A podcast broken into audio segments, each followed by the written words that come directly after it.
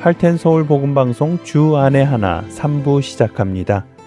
주 안에 하나 삼 부에는 함께 성경을 읽고 묵상하는 시간인 Let's Read the Bible과 여호수아의 인생을 드라마로 만나보는 시간인 바이블드라마, 자녀에게 어떻게 성경적인 삶을 가르쳐주는지 지혜를 얻을 수 있는 데일리 디보셔널, 그리고 은혜의 설교 말씀이 준비되어 있습니다. 먼저 Let's Read the Bible로 이어집니다.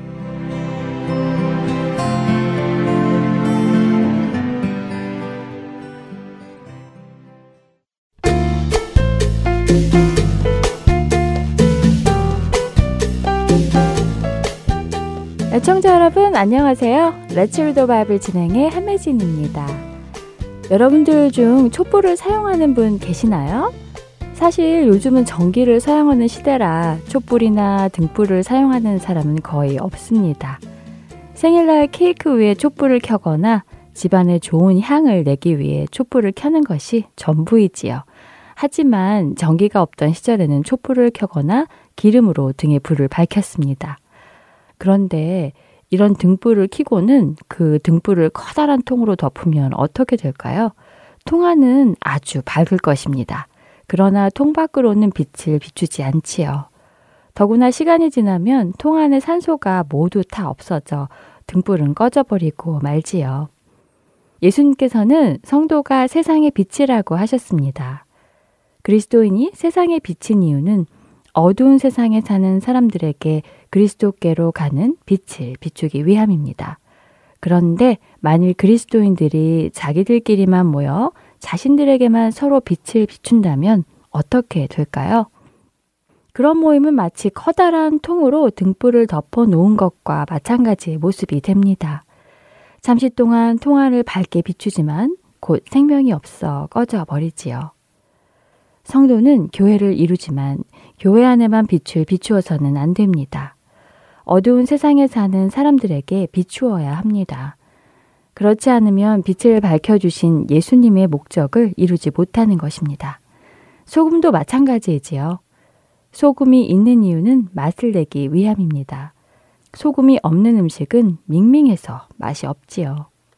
예수님께서 성도들을 이 땅에 두신 이유는 이 땅에 천국의 맛을 내도록 하시기 위함입니다. 어두운 세상에 사는 사람들, 하나님 나라의 기쁨을 모르는 사람들에게 하나님 나라의 기쁨을 맛보게 해주고 그 기쁨을 원하는 자들에게 예수님 앞으로 나아오도록 빛을 비추어주는 것. 그것이 성도가 할 일입니다. 오늘 우리가 함께 읽을 마태복음 오 장 십삼 절에서 십육 절에 예수님께서는 그런 성도의 모습을 설명해 주십니다. 예수님의 그 말씀을 듣고 이 땅의 빛과 소금으로 살아감으로 많은 사람들을 하나님께로 인도하는 우리가 되기를 소원합니다. Let's Read the Bible, 오늘은 마태복음 오 장 십삼 절부터 십육 절까지의 말씀을 읽고 마치겠습니다. 너희는 세상의 소금이니 소금이 만일 그 맛을 잃으면 무엇으로 짜게 하리요? 후에는 아무 쓸데없어 다만 밖에 버려져 사람에게 밟힐 뿐이니라. 너희는 세상의 빛이라. 산 위에 있는 동네가 숨겨지지 못할 것이요. 사람이 등불을 켜서 말 아래에 두지 아니하고 등경 위에 두나니 이러므로 집안 모든 사람에게 비치느니라. 이같이 너희 빛이 사람 앞에 비치게 하여 그들로 너희 착한 행실을 보고 하늘에 계신 너희 아버지께 영광을 돌리게 하라. Let's Read the Bible, 오늘은 마태복음 오 장 십삼 절부터 십육 절까지의 말씀을 읽었습니다. 안녕히 계세요.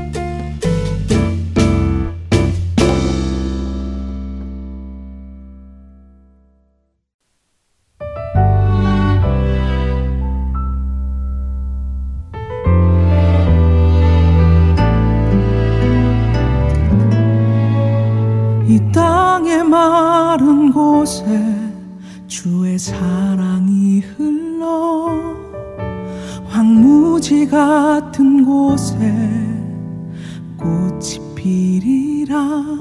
마음이 상한 자가 나음을 얻고 오래전에 놓은 손을 붙잡게 되리라.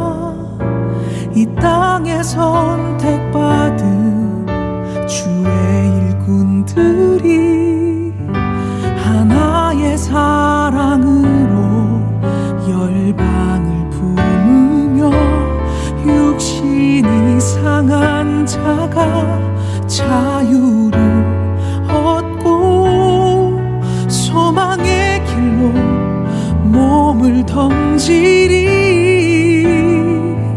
사랑의 비를 내리사 이 땅을 고쳐주소서.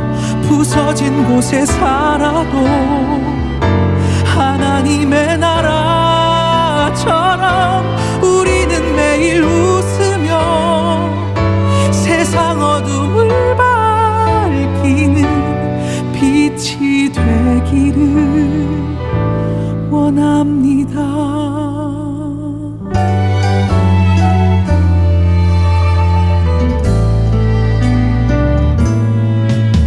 이 땅에 선택받은 주의 일꾼들이 하나의 사랑으로 열방을 품으며 육신이 상한 자가 자유를 얻고 소망의 길로 몸을 던지리.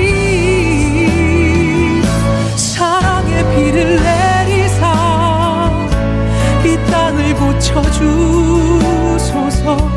부서진 곳에 살아도 하나님의 나라처럼 우리는 매일 웃으며 세상 어둠을 밝히는 빛이 되기를. 사랑의 비를 내리사 이 땅을 고쳐주소서. 부서진 곳에 살아도 하나님의 나라처럼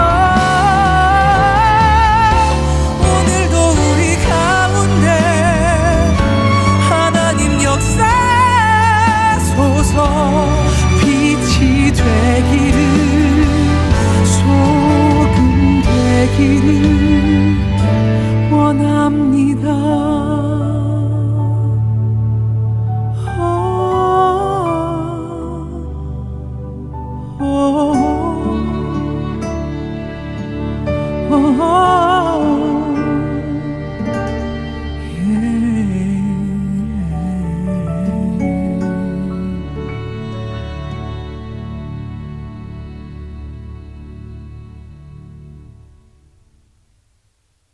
이어서 바이블 드라마 들으시겠습니다.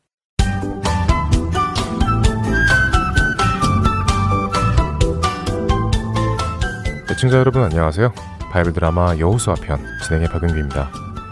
가나안 땅으로 들어갈 준비를 하던 여호수아는 가나안의 첫 성인 여리고에 정찰병을 보냅니다.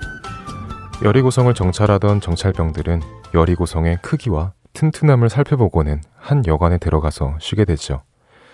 그런데 여리고성의 한 사람이 이스라엘 정찰병들이 여관에 들어가는 것을 보고는 왕에게 급히 보고했습니다. 오, 왕이시여, 그, 그, 그, 큰일 났습니다. 수, 수상한 자들이 나타났습니다. 뭐라고? 수상한 자들? 네, 분명 우리 여리고 사람이 아, 아닌 것 같은 자들이었습니다. 어, 제가 볼 때는 옷 입은 것을 보니 분명 요즘 이 근처에 진을 치고 있다는 그, 그 뭐 이스라엘 사람들이 분명합니다. 드디어 올 것이 왔구나. 여봐라, 당장 군인들을 보내 그 수상한 차들을 잡아오도록 해라. 네. 여리고의 병사들은 급히 수상한 사람이 들어갔다는 여관으로 뛰어갔습니다.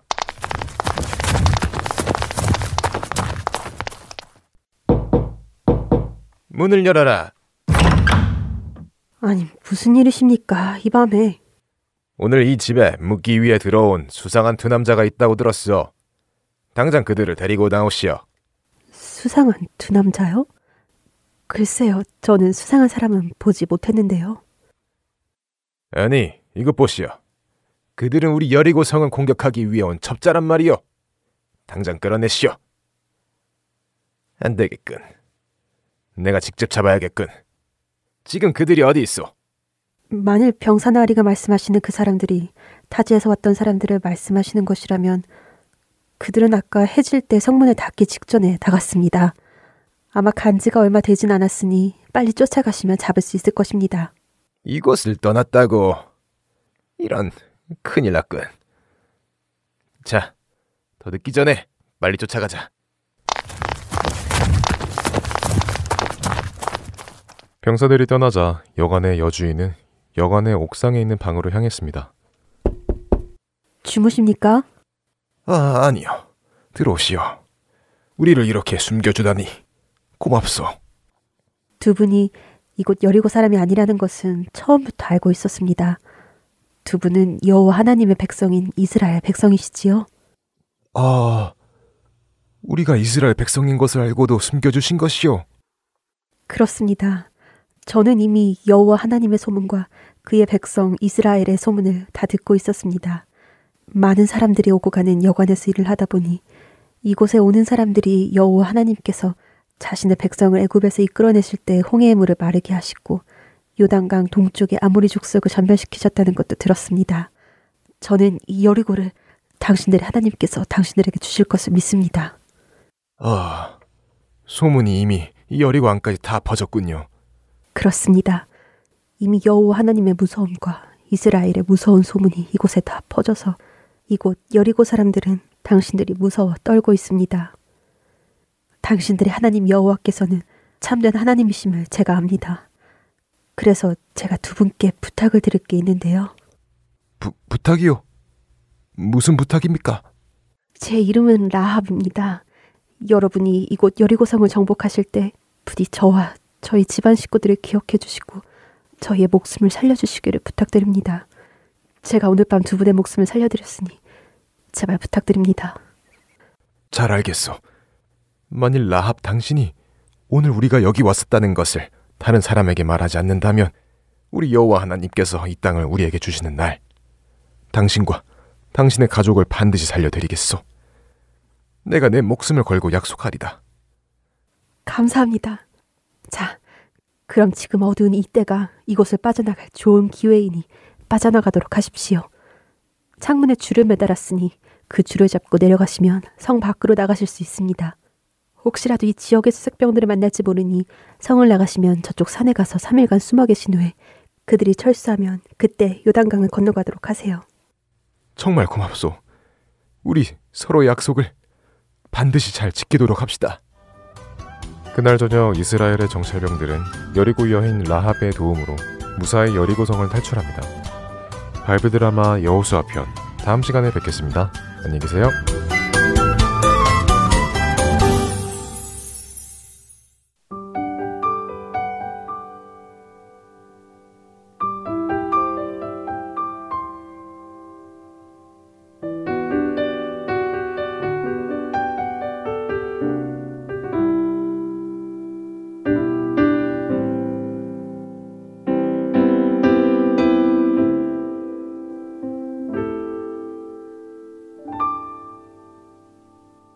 세상의 부와 세상의 명예 세상 자랑 모두 내려놓고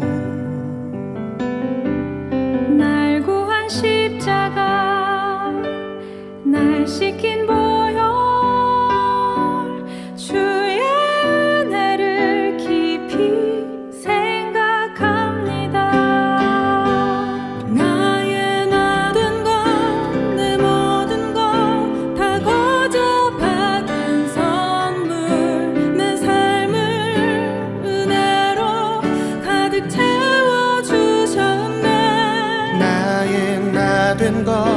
내 모든 것 다 거저 받은 선물 내 삶을 주신 분께 다시 올려드리니 나는 삶으로 주님을 노래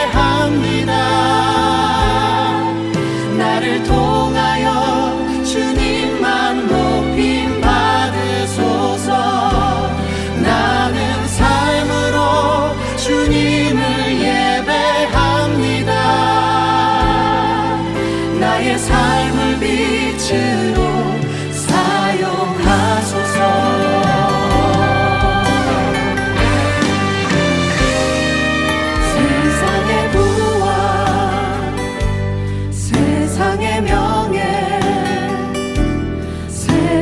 자랑 모두 내려놓고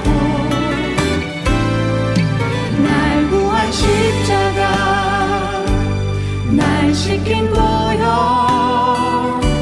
주의 은혜를 깊이 생각합니다. 나의 나는 것 내 모든 것 다 거저 받은 선물 내 삶을 은혜로 가득 채워주셨네. 나의 모든 것 내 모든 것 다 거저 받은 선물 내 삶을 주신 분께 다시 올려드리리.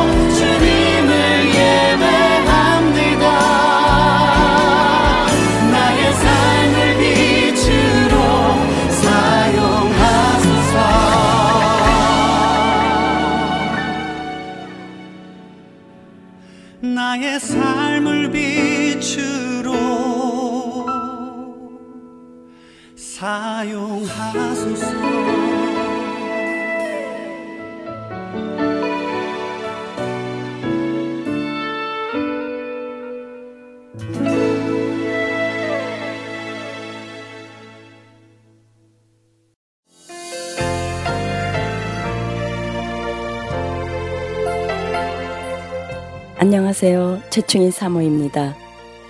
믿지 않는 자에게 복음을, 믿는 자에게는 영적 성장을 위하여 매주 예수 그리스도의 복음을 씨디에 담아 전하는 하트앤소울 복음방송, 이 귀한 사역에 여러분의 동역이 필요합니다.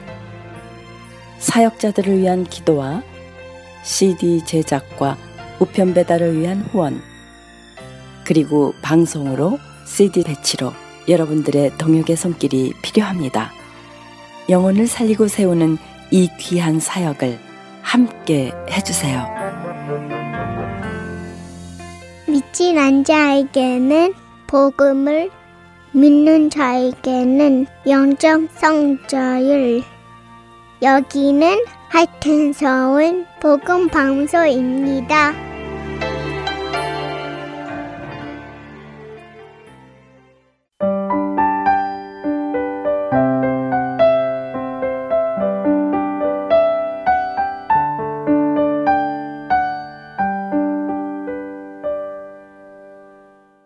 계속해서 데일리 디보션을 보내드립니다.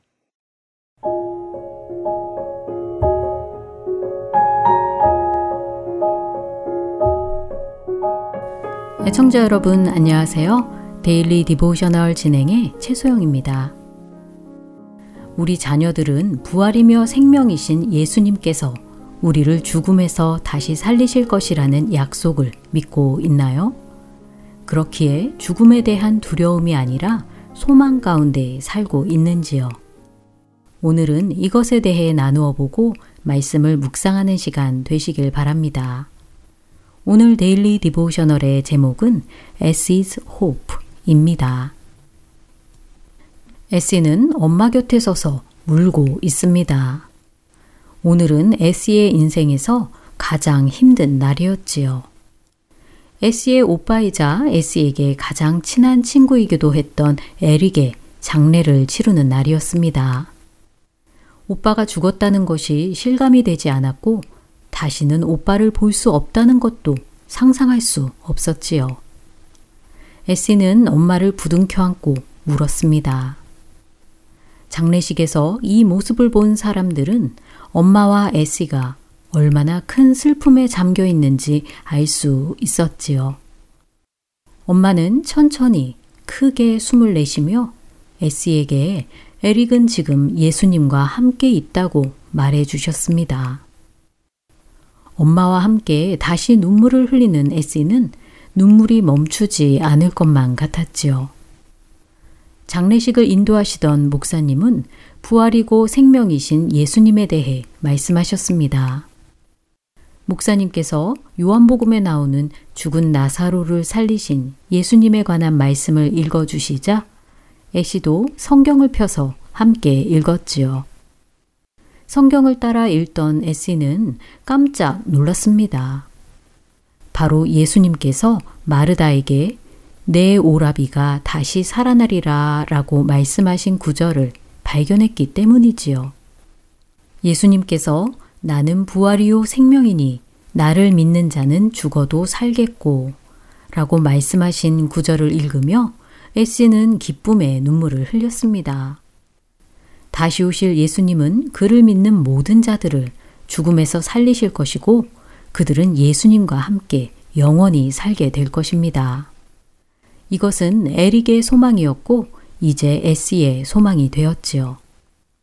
장례식이 끝나고 며칠이 지난 후 엄마는 에릭이 가장 좋아했던 토마토를 키워보려고 하신다며 에스에게 도와달라고 하셨습니다. 엄마를 도와 토마토 씨앗을 땅에 심고 물을 준 후 에스는 종이에 우리 오빠는 다시 살아날 것이다 라고 적은 후 그 종이를 현관에 붙여두었지요. 현관문을 지날 때마다 그것을 보며 예수님께서 우리를 다시 살리실 것이라는 사실을 기억하기 위해서였습니다. 매일 엄마와 토마토 씨앗을 심은 흙에 물을 주던 에스는 어느 날 드디어 초록색 싹이 트는 것을 발견하였지요. 에스는 초록색 새싹을 보면서 언젠가 부활하여 오빠를 다시 만나게 될 날을 기대하며 오늘 이야기는 마칩니다. 우리 자녀들도 할머니나 할아버지, 가족이나 친구 등 가까운 사람의 죽음을 경험한 적이 있다면 그때의 감정이나 생각이 어땠는지 이야기해 보시기 바랍니다. 예수님을 믿지 않는 자들에게 죽음은 두려움이지만 믿는 자들에게는 예수님과 영원히 함께 살게 된다는 소망입니다. 부활이고 생명이신 예수님께서 우리를 죽음에서 다시 살리시고 영원히 함께 하신다는 약속을 믿고 소망 안에서 살아가도록 자녀들을 격려해 주시기 바랍니다. 오늘 함께 묵상할 말씀은 요한복음 십일 장 이십오 절 예수께서 이르시되 나는 부활이요 생명이니 나를 믿는 자는 죽어도 살겠고 입니다. 부활의 첫 열매이신 예수님을 바라보며 산소망 가운데 이 땅을 살아가는 우리 자녀들 되길 기도하며 오늘 데일리 디보셔널 마칩니다. 안녕히 계세요.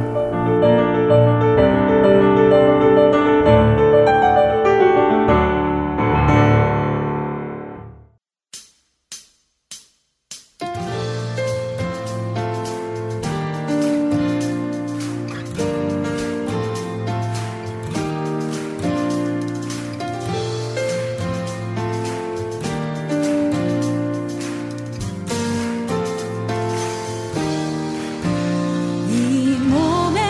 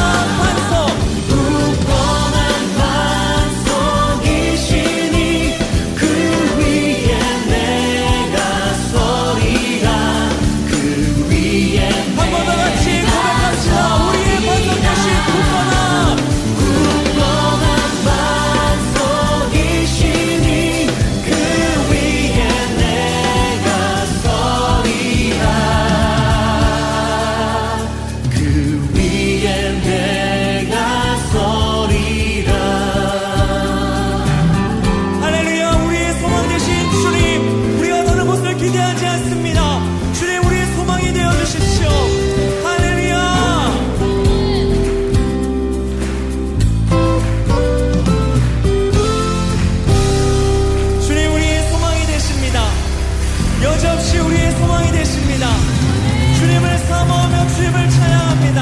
할렐루야.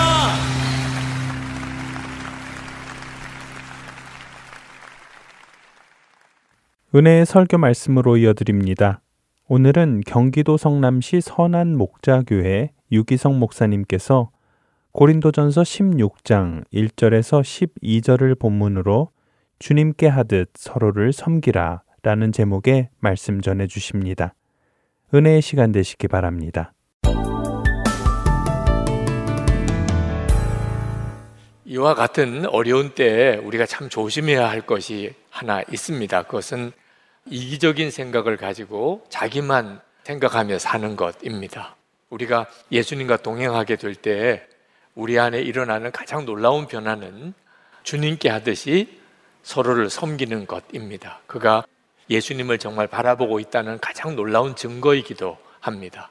우리가 다른 사람을 대할 때 그 사람에게서 주님을 보고 주님께 하듯이 그를 섬기는 것입니다.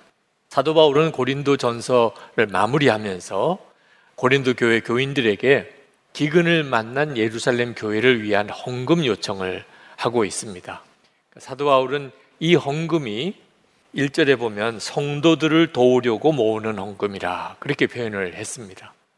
그리고 삼 절에서는 여러분의 선물이라고 그렇게 말을 했습니다. 우리가 어떤 일을 위해서 헌금하는 것이 여러 종류가 있지만 그 중에서 특별히 성도들을 또 다른 사람을 돕기 위한 헌금이 있는데 이 헌금이 참 귀하고 또 복이 있는 헌금입니다. 이번 코로나십구 확산으로 인해서 교회가 재정적인 큰 이제 위기 상황을 맞이했는데 그런 중에도 참 놀라운 것은 구제 헌금이 폭발적으로 늘어난 겁니다. 제가 지금까지 목회하는 동안에 올해처럼 구제 헌금이 많이 들어온 해, 그리고 이렇게 많이 흘려보낸 해가 없었을 겁니다. 지난 새벽기도회 때 우리가 하나님께 받은 은혜에 대해서 감사 헌금을 드리면서 우리 교우들 중에 코로나십구 때문에 어려움을 당한 이들을 돕는 일에 쓰겠다고 했을 때 그동안의 특별 새벽기도 때 드렸던 헌금보다 비교할 수 없는 그런 헌금이 모아지는 것을 보았습니다. 제 마음에는 굉장한 감동이 되었습니다. 이유는 하나님의 은혜가 우리 가운데 여전히 풍성하다는 확실한 증거이기 때문에 그랬습니다. 사도 바울은 이 절에서 예루살렘 교회를 위해서 헌금을 하되 중요한 원칙을 세 가지 이야기를 합니다. 하나는 한꺼번에, 그러니까 급하게 헌금하지 말고 매주 헌금을 하라. 두 번째는 모든 성도들이 다 헌금을 하라. 세 번째는 자기 수입에 맞추어서 헌금을 하라. 그러니까 헌금에 대한 기준을 정해주고 그렇게 헌금하도록 권합니다. 사도 바울이 갔을 때 그저 갑작스럽게 또 형식적으로 그렇게 헌금하지 말고 마음을 기울여서 정성을 다해서 헌금을 하라는 겁니다.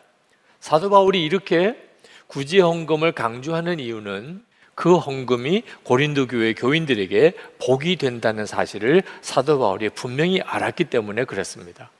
예수님께서 누가복음 육 장 삼십팔 절에서 이렇게 말씀하십니다. 주라, 그리하면 너에게 줄 것이니 곧 후이 되어 누르고 흔들어 넘치도록 하여 너에게 안겨주리라. 너희가 헤아리는 그 헤아림으로 너희도 헤아림을 도로 받을 것이니라. 우리가 어려운 사람을 위해서 주는 것은 사실은 우리가 복을 받는 것이라 예수님께서 그렇게 말씀하셨습니다. 정말 복이 있는 사람은 정말 주는 사람입니다. 재정도 주고 용서도 주고 사랑도 주고 주는 사람입니다. 그러면 하나님께서 후이 되어 누르고 흔들어 넘치도록 안겨주겠다는 것입니다. 사실 공산주의 혁명이 일어난 이유는 우리가 주는 일에 대해서 주님의 말씀을 귀 기울여 순종하지 않았기 때문에 그렇습니다. 공산혁명이 일어났던 제정 러시아, 그 당시에 그 러시아 사정을 살펴보면 그릇 하나에도 십자가 문양을 새겼을 정도로 온 나라가 정말 예수를 잘 믿는 것처럼 보였습니다. 그러나 러시아 교회와 러시아 귀족들이 그렇게 어렵고 가난한 농노들을 향하여 주는 마음이 없었습니다. 정말 주님의 마음을 품지 않았던 거죠. 그러다가 공산혁명이 일어나게 된 겁니다. 우리가 주는 일, 정말 주님의 마음을 품고 어려운 사람들을 죽게 하듯이 섬기는 일은 사실 우리 자신이 복을 받는 겁니다. 어려운 사람, 어려운 교회, 어려운 목회자, 어려운 선교사님들을 돕는 것은 사실 엄청난 축복입니다. 예수님께서 마태복음 십 장에서 말씀하셨습니다. 주님의 이름으로 선지자를 영접하면 선지자가 받을 상을 그가 받을 것이다. 의인을 영접하면 의인이 받을 상을 그가 받을 것이다. 예수님의 제자 중에 지극히 작은 자 하나에게 냉수 한 대접을 대접하면 결코 그 상을 잃어버리지 않을 것이라. 정말 놀라운 말씀이지 않습니까? 우리가 선교사와 똑같은 상을 어떻게 받을 수 있습니까? 선교사를 대접하면. 주님의 종이 받을 상을 우리가 어떻게 받을 수 있습니까? 주님의 종을 대접하기만 하면. 그러니 주는 일이 사실은 말할 수 없는 축복인 것입니다. 우리 주변에 어려운 사람들을 정말 주님께 하듯이 섬기는 눈이 여러분에게 열리게 되기를 축복합니다.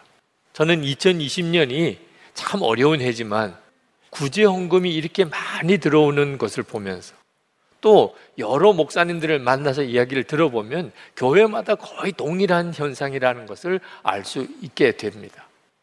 그렇다면 하나님은 한국교회를 아직 포기하지 않으신 겁니다. 이천이십 년은 어떤 의미에서는 복의 씨를 많이 심은 해가 될 수 있다고 저는 확신합니다. 이건 정말 놀라운 일이지요. 이어서 사도 바울은 고린도 교회에 자기를 대신해서 디모데를, 젊은 디모데, 제자 디모데를 보낸다는 말씀을 합니다. 이 부분에서도 우리가 주님께 하듯이 다른 사람을 섬기는 일이 중요하다는 메시지를 들을 수가 있습니다.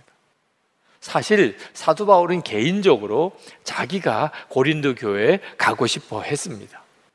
고린도 교회에 가서 반가운 교인들도 만나고 또 그들로부터 위로도 받고 그리고 그저 잠깐 지나가듯이 스쳐 지나가서 방문하는 게 아니고 조금 비교적 오랜 시간을 머무르고 싶다는 고백을 그가 했습니다.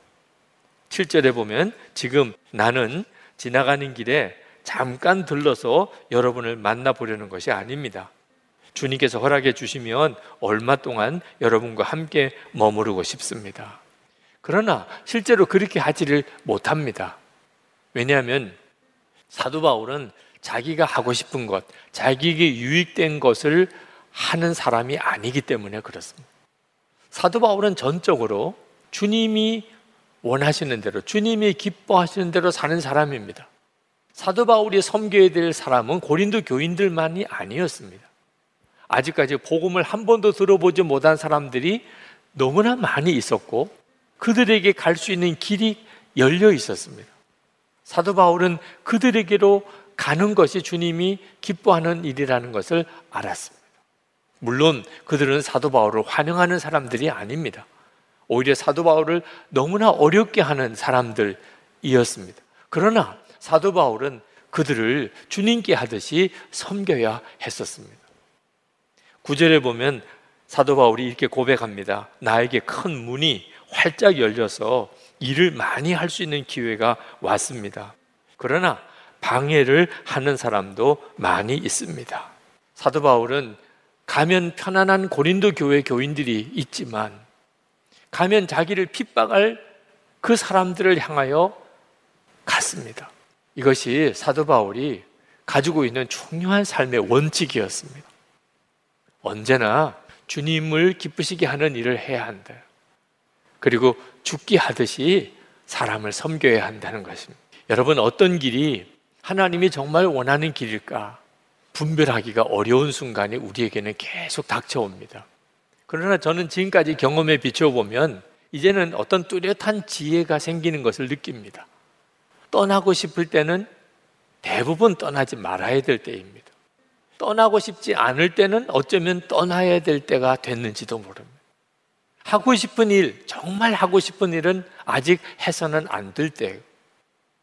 정말 하기 싫은 일은 이제 진짜 해야 될 일이기도 합니다. 중요한 기준은 내 유익이 아닙니다. 내가 하고 싶으냐 하기 싫으냐가 아닙니다. 주님께서 무엇을 원하시느냐, 이 기준을 가지고 사는 사람이 정말 지혜 있는 사람입니다. 정말 하나님의 역사가 일어나는 삶을 살게 되기 때문에 그렇습니다. 고린도 교회에 가고 싶지만, 그러나 하나님은 아직도 복음을 듣지 못한 이들에게 가야 하기 때문에 고린도 교회에 가는 것을 허락지 않으시니까 젊은 제자 디모데를 고린도 교회에 보내기로 결정을 합니다. 그러나 이 디모데는 사실은 굉장히 젊고 아직도 미숙하고 그리고 심성이 굉장히 연약한 사람이었습니다. 디모데전서 사 장에서는 사도 바울이 디모데에게 용기를 가지고 담력을 가지고 사역을 하라고 권했을 정도였습니다. 그래서 사도 바울은 고린도 교회 교인들에게 디모데를 주의 종으로 잘 섬겨달라고 특별히 부탁을 해야 했었습니다. 십 절에 보면 디모데가 그리로 가거든 아무 두려움 없이 여러분과 함께 지낼 수 있도록 보살펴 주십시오. 그도 나와 마찬가지로 주님의 일을 하는 사람입니다. 그런데 이 부탁은 사실 사도 바울도 힘들고 디모데도 힘들고 고린도 교인들도 힘든 일이었습니다. 여러분 한번 생각해 보시기 바랍니다. 담임 목사가 신방 오기를 원하는데 담임 목사가 어느 전도사님을 대신 보냈다면 그 교인 입장에서 그 전도사님을 주님께 하듯이 그렇게 영접하기 쉽겠습니까? 지금 그와 같은 처지가 된 겁니다. 지금 사도 바울이 오기를 고린도 교인들은 간절히 원하는데 아주 젊은 디모데를 보낸 겁니다. 그리고는 그 디모데를 주님의 종이라고 그렇게 잘 대접을 해달라니 고린도 교인들이 과연 이것을 어떻게 받을 수 있었을까요? 지금도 우리 시대에 지금 온라인 생방송으로 이렇게 예배를 드리는 상황이 되니까 어느 특정한 목사에게로 설교를 듣는 사람들이 쏠리는 경향이 있습니다. 우리가 너무나 사람을 주목하고 있는 것입니다. 사실 목사나 전도사나 글을 쓰시는 분은 주님이십니다. 우리에게 있어서는 그 종이 중요한 게 아니고 그 주인이 중요한 것이죠. 우리가 정말 주님을 바라보는 눈이 열렸다면, 그렇다면 어느 목사나 어느 전도사님을 통해서도 우리는 은혜를 받을 수 있습니다. 지금 우리에게 있어서 그 눈이 뜨여야 하는 것입니다. 정말 중요한 때에 우리가 있습니다. 사실 사도 바울은 디모데보다도 아볼로를 먼저 고린도 교회에 보내려고 했습니다. 아볼로는 고린도 교회의 사도 바울의 후임자였습니다. 그는 성경, 구약 성경에 대해서도 아주 해박한 사람이었고 학자였고 설교도 아주 잘했고 말에 능이 있었고 유대인 학자들과 같이 논쟁을 할 때도 늘 이기는 사람이었습니다. 그래서 고린도 교회에는 아볼로를 좋아하는 교인들이 많이 있었고 아볼로 파가 형성되어져 있었을 정도입니다. 어떤 뜻에서 보면 아볼로는 사도 바울과 경쟁자적인 입장에 있을 수도 있는 사람입니다. 그런데 사도 바울은 아볼로를 고린도 교회로 보내려고 했습니다. 당신이 가서 고린도 교회의 어려운 문제들을 좀 해결해 주고 오세요. 사도 바울은 인간적인 어떤 시기심이나 경쟁심이 없었던 사람이었습니다. 그는 오직 어떻게 하면 주님의 일이 더 잘 될까? 어떻게 하면 교회에 유익할까? 그 생각만 했던 사람입니다. 그러므로 아볼로에게 고린도로 가라고 부탁을 했었던 거죠. 그런데 아볼로가 거절을 합니다. 십이 절에 보면은 아볼로가 아직은 때가 아닙니다. 지금 고린도 교회에 가지 않겠습니다. 적절한 때가 오면 그때 가겠습니다. 라고 대답을 했다는 겁니다. 어떤 뜻에서 보면 아볼로는 고린도 교회에 가기 싫어하는 것처럼 보일 수도 있습니다. 뭐 고린도 교회에서 어떤 상처를 받았을 수도 있을 수도 있고 고린도 교회에 마음이 안 드는 사람이 있을 수도 있는지도 모르죠. 그러나 성경을 가만히 묵상해 보면 사실 아볼로는 기도하고 하나님의 뜻을 분별하여 그렇게 대답했다고 그렇게 깨달아졌습니다. 이 구절, 지금은 가지 않겠다고 했던 이 구절을 다른 번역본에 보면 이제 가는 것은 전혀 그에 대한 하나님의 뜻이 아닙니다 라고 그렇게 번역을 했습니다. 다시 말하면 아볼로가 하나님께 기도를 했던 거죠. 하나님, 제가 지금 고린도로 가야 합니까? 근데 아마 응답을 못 받은 것 같습니다. 하나님은 아직은 때가 아니라고 말을 했던 것 같습니다. 고린도에는 아볼로파가 있습니다. 아볼로를 좋아하는 사람들이 있습니다. 인간적으로는 가서 자기를 좋아하는 사람들이 더 많이 늘어나게 되는 일이 좋은 일이겠죠. 그렇지만 잘못하면 사람 중심의 교회가 될 수도 있는 것입니다. 아볼로가 고린도에 가서 실제로 고린도 교회의 문제를 해결하기보다는 오히려 더 파가 더 갈라질 수도 있는 그런 어려움도 예상할 수도 있는 일입니다. 아볼로가 스스로 자기 자신이 나설 때가 아니라고 생각을 했던 거죠. 때가 되면 가겠지만 지금은 아닌 것 같습니다. 고린도 교회를 향한 주님의 마음을 찾으려고 하는 사도 바울도 아볼로도 디모데도 다 사실 그 중심은 어떻게 하면 주님이 원하시는 길을 결정할 수 있을까 하는 것이었습니다.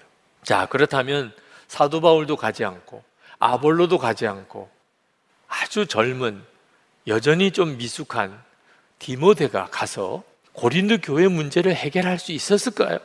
정말 주님의 종이라면 사도 바울이나 아볼로나 디모데나 무슨 상관이 있습니까? 역사하시는 분이 주님이시라면 종이 누구이든지 간에 그게 무슨 상관이 있겠습니까? 고린도 교회 교인들이 정말 주님을 바라보고 있다면 사도 바울이 오나 아볼로가 오나 디모데가 오나 무슨 상관이 있겠습니까? 그건 이론일 뿐이겠지요. 근데 그 결과는 고린도 후서에 나옵니다. 고린도 후서에 가서 우리가 참 감동을 받습니다. 아, 초대교회는 정말 주님을 바라보는 교회였구나.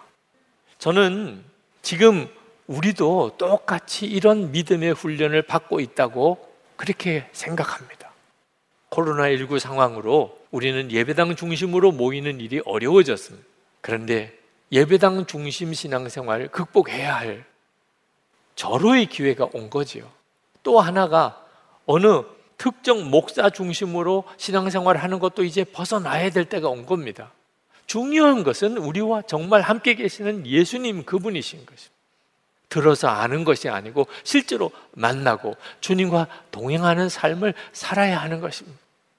고린도 교회에 이제 정말 하나님이 주시려고 하는 중요한 교훈은 주의 종이 누구냐가 중요한 게 아니고 정말 주인 되시는 예수님 그분을 바라보는 눈이 뜨이는가 하는 것입니다. 우리에게도 마찬가지인 것입니다. 코로나십구 확산으로 인해서 여러 가지 어려움이 많지만 영적으로는 지금이 오히려 기회입니다. 지금 훈련하지 않으면 안 되는 너무나도 놀라운 기회가 우리에게 주어진 것입니다. 고린도 교회는 파벌의 문제, 은사의 문제, 결혼의 문제, 예배의 문제 한 열 가지의 문제를 가지고 있는 아주 심각한 교회였습니다. 그런데 사도 바울은 그 고린도 교회를 향하여 일관되게 오직 답은 한 가지만 제시하고 있습니다. 흐트러지지 말고 주님께 하듯이 서로를 섬기라는 고린도전서 전체의 핵심입니다. 자기 유익을 구하지 말고 항상 주님을 바라보고 주님께 하듯이 서로를 섬기면 그러면 문제는 해결된다는 것입니다. 여러분, 우리도 똑같습니다. 지금 형편이 힘들고 여러 가지 상황이 어려워지게 되니까 사람들은 서서히 이제 자기만 생각하게 됩니다. 다 이기적인 생각만 하게 됩니다. 그래서 오히려 가정 안에 분란도 일어나고 또 교회 공동체 안에도 시험이 많이 생깁니다. 사람들은 다 자기만 불행하다고 생각합니다. 자기만 유난히 어렵다고 그렇게 여깁니다. 불평하고 원망하고 낙심합니다. 이럴 때 우리의 살 길이 어디 있습니까? 정신 똑바로 차려야 합니다. 이럴 때일수록 우리가 정말 예수님을 바라봐야 합니다. 그분만이 우리를 정말 살릴 수 있습니다. 우리가 어떻게 살 수 있는지, 우리가 어떻게 살아야 되는지를 가르치실 수 있습니다. 그리고 주님께 하듯이 서로를 섬기는 겁니다. 그러면 우리 자신도 살고, 우리의 가정도 살고, 우리의 교회도 살고, 우리의 직장 일터도 살고, 우리 나라도 살릴 수 있게 되는 것입니다. 우리에게 있어서 가장 중요한 것은 예수 그리스도 그분이십니다. 누구를 대하든지 항상 주님께 하듯이 그 사람들을 대하게 될 때에 세상 사람들은 우리를 보고서 예수님을 만나게 되는 겁니다. 어떤 분은 아니 언제까지 그렇게 섬기며 살아야만 하는 겁니까? 그렇게 질문하는 분도 있으실 겁니다. 잘 몰라서 그렇습니다. 예수님을 인격적으로 알고 주님을 사랑하게 되고 주 예수님이 자기의 기쁨의 이유가 된 사람에게는 섬기는 것이 사실은 가장 큰 복입니다. 섬기고 주님을 섬기듯이 또 섬기고 섬기, 가족을 그렇게 섬기고 교인들을 그렇게 섬기고 직장 동료들을 그렇게 섬기며 사는 것이 가장 큰 기쁨입니다. 왜? 주님이 그것을 기뻐하시니까. 나는 예수님 한 분이면 충분한 것입니다. 어떻든지 수많은 사람들에게 주님이 증거되면, 주님의 사랑이 전해지면 그것이 나의 가장 큰 기쁨인 것이죠. 이 사람이 진짜 지혜로운 사람입니다. 하나님 앞에 갔을 때 가장 복이 있는 사람일 것이기 때문입니다. 씨 에스 루이스가 쓴 천국과 지옥의 이론이라는 책이 있습니다. 그 책은 천국 변방을 여행하는 어느 주인공을 이제 판타지 소설로 묘사한 참 귀한 책입니다. 한 번은 그 주인공이 어떤 큰 행렬이 천국으로 이렇게 들어오는 것을 봅니다. 처음에는 그게 강이라고 여겼을 정도로 엄청난 사람들이 어떤 한 사람을 따라 쭉 들어오는 겁니다. 저렇게 천국에서 환영을 받고 대접을 받는 저 사람이 누군가? 어떤 사람이 이제 천국으로 죽어서 천국으로 오는 그 환영 행렬이었습니다. 아마 틀림없이 대단히 유명한 사람일 거야. 나도 잘 아는 그런 사람일 거야. 그렇게 생각을 하고 보는데 전혀 모르는 사람이에요. 그래서 자기 안내자에게 묻습니다. 저 사람이 누굽니까? 그랬더니 그가 대답하기를 사라 스미스라는 여인인데 그가 골더스 그린이라는 곳에 살던 사람이라는 겁니다. 처음 들어보는 사람. 자기가 잘 알지 못하기는 하지만 저 정도의 환영을 받을 정도면 아주 정말 특별히 위대한 삶을 살았을 것이다. 그렇게 생각을 하고 아주 중요한 사람인 모양이군요. 그랬더니 그 안내자가 대답하기를 그렇지요. 위대한 사람들 중에 한 사람입니다. 그러나 이 나라의 명성과 저 지상에서의 명성은 완전히 다르다는 것을 당신도 잘 알고 있지요. 그렇게 대답을 하더랍니다. 그 소설에 나오는 사라 스미스는 무슨 실존한 인물이 아닐 수는 있습니다. 그러나 한 가지 분명한 교훈을 우리에게 줍니다. 이 세상에서의 명성과 하나님 나라에서의 명성은 다르다는 것입니다. 하나님께서는 이 세상에서는 사람들이 알아주지 못하는 그 어떤 한 사람을 하나님은 잘 알고 있을 수 있습니다. 왜 그렇지요? 항상 주님을 바라보고 주님께 하듯이 사람들을 섬기는 사람이었기 때문에 하나님께서 가장 영광을 받으신 사람이었기 때문에 그러므로 그가 천국에 들어올 때 하나님께서 그를 잊으실 수가 없는 것입니다. 천국에서는 아주 유명한 사람. 여러분 이런 복을 놓치시기를 원하십니까? 지금 하나님은 우리에게 바로 그 점에 대해서 눈을 계속 열어주고 계십니다. 모여서 예배할 수는 없고 서로 만나는 것도 조심스러운 때이긴 하지만 우리에게는 주님을 바라보는 눈은 언제나 열려져 있습니다. 그동안에는 사람 때문에 또 눈에 보이는 예배당 때문에 오히려 예수님을 주목하지 못했었다고 한다면 지금은 오직 주님만 주목하는 아주 중요한 시기에 우리가 있는 것입니다.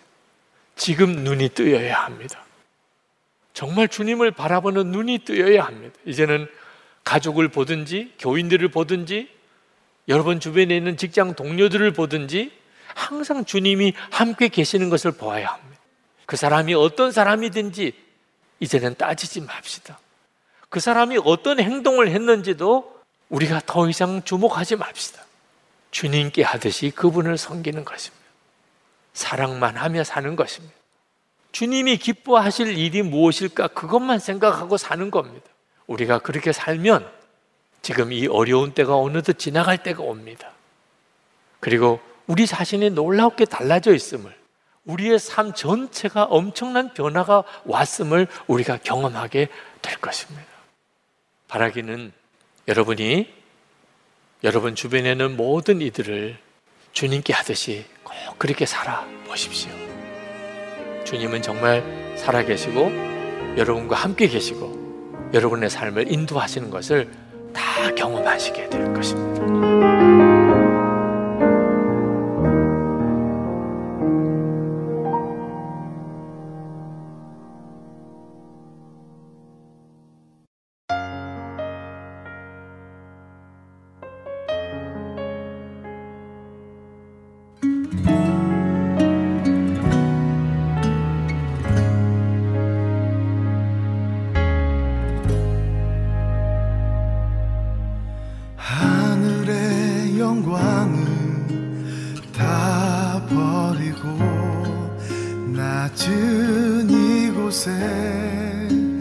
내려오신 주 죽기까지 나를 사랑하신 그 사랑 얼마나 크지. 우리가 높아지면 그가 낮추시리, 낮아지면 그가 높이시리. 하나님이 원하시는 세상으로 나 자신을 낮추는 성김으로